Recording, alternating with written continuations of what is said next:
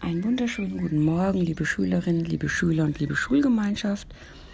Ich möchte euch heute von einem Mädchen bzw. einer jungen Frau erzählen, die sich in besonderer Weise für die Umwelt eingesetzt hat. Ihr Name lautet Rachel Carson und sie wurde geboren im Mai 1907 und verstarb im April 1964 in den USA.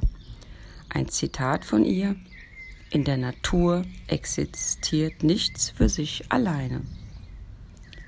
Es war einmal ein Mädchen, das schrieb begeistert Tiergeschichten. Rachel, so hieß das Mädchen, sollte als Erwachsene eine der leidenschaftlichsten Umweltschützerinnen der Welt werden. Nach einem erfolgreichen Studium der Zoologie zog Rachel wieder nach Hause zurück, um sich um ihre betagte Mutter zu kümmern. Sie fand eine Stelle beim Rundfunk für den sie Geschichten über Fische schrieb. Niemand konnte so spannend über Meeresbiologie erzählen wie sie, und ihre Sendereihe Romanzen unter Wasser wurde ein großer Erfolg.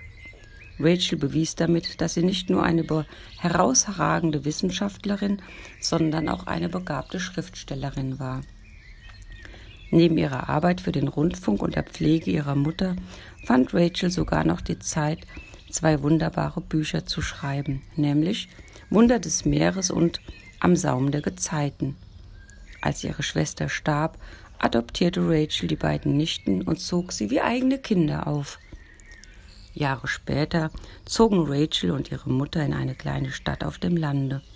Dort fielen Rachel die schlimmen Auswirkungen von Pestiziden auf Pflanzen und Tiere auf.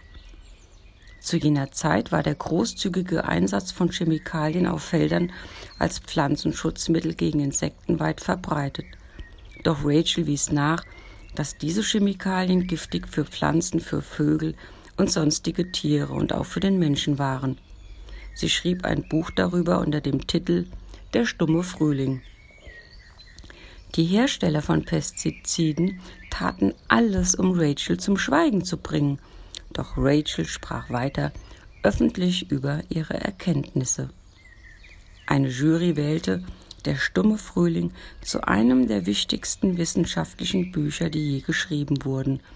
Und Millionen von Menschen wurden durch dieses Buch dazu inspiriert, sich der Umweltbewegung anzuschließen und sich für das Wohl aller Lebewesen auf der Erde, nicht nur der Menschen, einzusetzen ja, wirklich ein gelungenes Beispiel, sich für die Umwelt einzusetzen.